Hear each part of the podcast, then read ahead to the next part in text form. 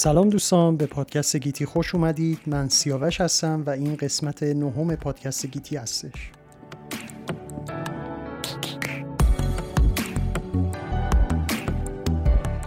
در قسمت های قبلی صحبت کردیم که شناخت ما نسبت به جهان به مرحله رسید که دیگه اون چیزهایی که بشر فرموله کرده بود مثل مثلا فیزیک نیوتونی برای شناخت جهان جدید کافی نبود. در مورد آزمایش های ذهنی آلبرت انیشتین صحبت کردیم و دیدیم که چطور با یک مثال ساده با یک فرض ساده ذهنی انیشتین نشون داد که امکان داره قوانین فیزیک خیلی پیچیده تر از اون چیزی باشن که تا اون موقع بشر بهشون رسیده بود.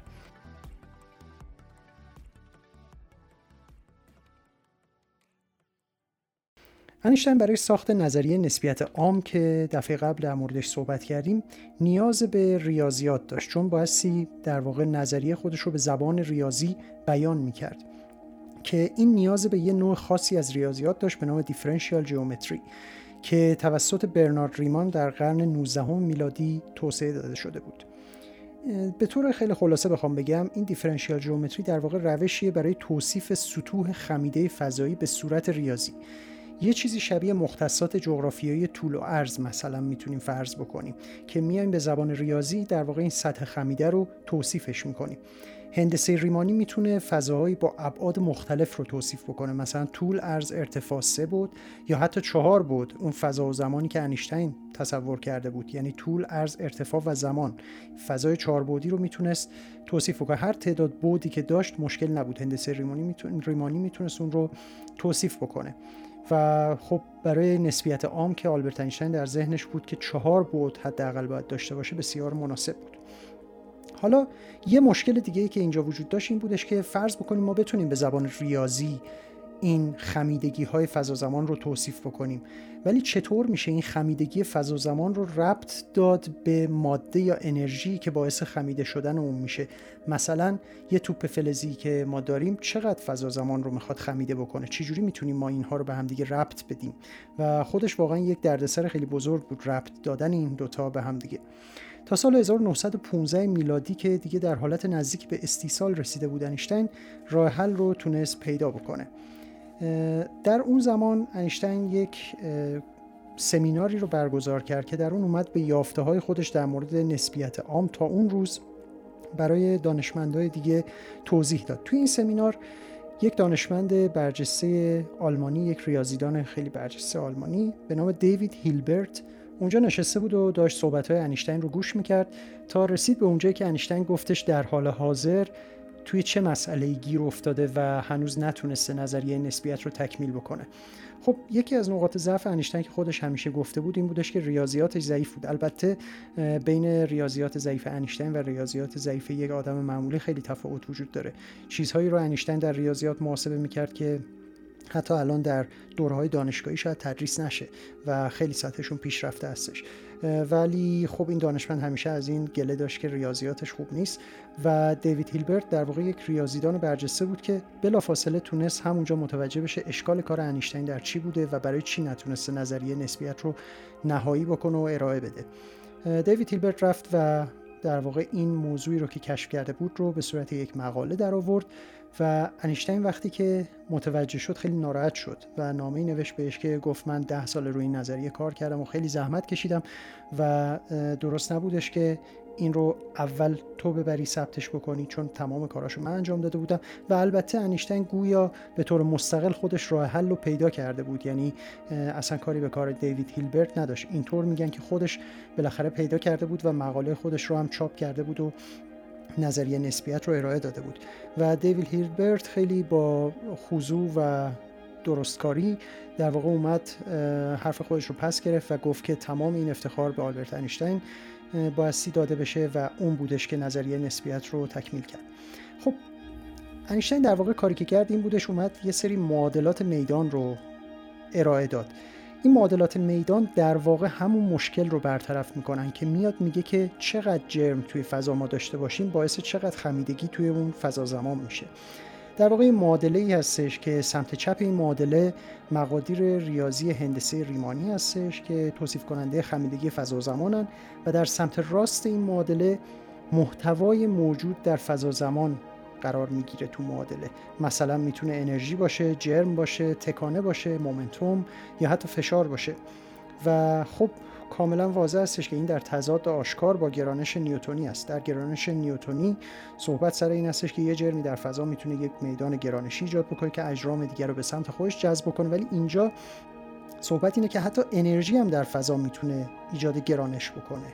حتی مومنتوم تکانه یا فشار هم می‌تونه. خب اینجا بودش که در واقع نظریه نسبیت عام شکل نهایی خودش رو پیدا کرد و اگر بخوایم این رو یک تصوری ازش داشته باشیم که جهان انیشتین در نسبیت عام به چه صورت بود می‌تونیم تصور بکنیم توی ذهنمون که فرض بکنید یه پارچه کشی سیاه رنگ به یک قابی وصله به یک چارچوبی از اطراف وصله و تا وقتی که هیچی روی این پارچه قرار نگرفته این یک پارچه صاف و مسطحه. این در واقع میشه گفت در مثال در فرض مشابه فضا زمانی هستش که هیچ جرمی درش قرار نداره. در فضای لایتنایی بین ستارگان بین کهکشان ها که هیچی وجود نداره فضا زمان طبق نظریه نسبیت آن به این صورت مسطح و بدون هیچ گونه خمیدگی است. حالا وقتی یک جرمی میاد در فضا زمان قرار می‌گیره مثل این هستش که ما بیایم روی این پارچه کشیمون یک توپ با وزن خاصی رو قرار بدیم. فرض بکنید مثلا ما چند تا توپ داریم به اندازه توپ تنیس. یکیش توپ تنیسه. یکی دیگهش یه توپی توپر از جنس چوب. یه دونه دیگه هم یه توپی توپر از جنس مثلا آهن. و اینا رو ما تک به تک روی این پارچه کشی قرار میدیم. خب اون توپ تنیسه رو که قرار میدیم یه مقدار کمی فرو رفتگی ایجاد می‌کنه تو پارچه کشی. توپ چوبی رو که قرار میدیم فرو رفتگی یه مقدار بیشتره و توپ فلزی رو که قرار میدیم قشنگ پارچه رو پارچه کشی رو به سمت پایین خم می‌کنه و خمیدگی ایجاد می‌کنه. طبق نظریه نسبیت عام و در مثالی که خدمتون گفتم اینجوری هستش که اگر یه جرم سنگینی یا هر جرمی که داشته باشه در فضا قرار بگیره می‌تونه این فضا و زمان اطراف خودش رو خمیده بکنه. مثل اون توپ فلزی که یک خمیدگی خیلی عمیقتر ایجاد می‌کنه نسبت به اون توپ تنیسی که خمیدگی کوچیکتری ایجاد می‌کنه. و خب هر جسمی یا هر انرژی که در این خمیدگیه قرار بگیره به سمت مرکز اون حرکت می‌کنه. و در واقع مثلا روی این پارچه کشی فرضی ما فرض بکنید که ما یک توپ فلزی گذاشتیم این وسط پارچه رو خمیده کرده یک گودی ایجاد کرده. حالا شما یک توپ مثلا پینگ پونگ بیارید اونجا بندازید این توپ پینگ پونگ حرکت می‌کنه میره به سمت اون توپ فلزی اون پایین. این در واقع اون اتفاقی هستش که برای اجرام در میدان گرانش رخ میده. حالا طبق نظریات نسبیت انیشتین نیروی گرانش ما نداریم. این در واقع یک سودو فورسه یعنی یک نیروی کاذبه. چیزی به عنوان نیروی گرانشی که جسم رو حرکت بده وجود نداره طبق نظریه نسبیت بلکه این جسم در واقع در مختصات فضایی خودش حرکت می‌کنه به سمت اون مرکز می‌رسه.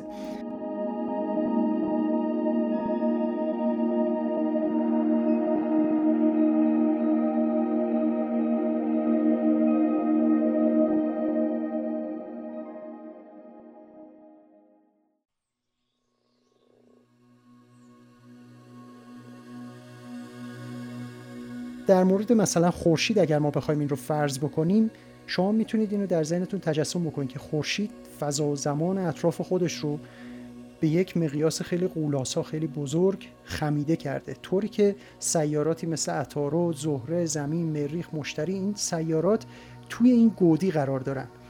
اگر این سیارات سر جاشون ثابت بودن بلافاصله به سمت خورشید شروع می‌کنن حرکت کردن و به خورشید برخورد می‌کردن. ولی به دلیل اینکه این سیارات دارن حرکت می‌کنن میچرخن عین گلولای توپی میمونه که شما فرض بکنید توی این گودی پارچه کشی یک توپی رو حرکت دادید و داره میچرخه تو این گودی.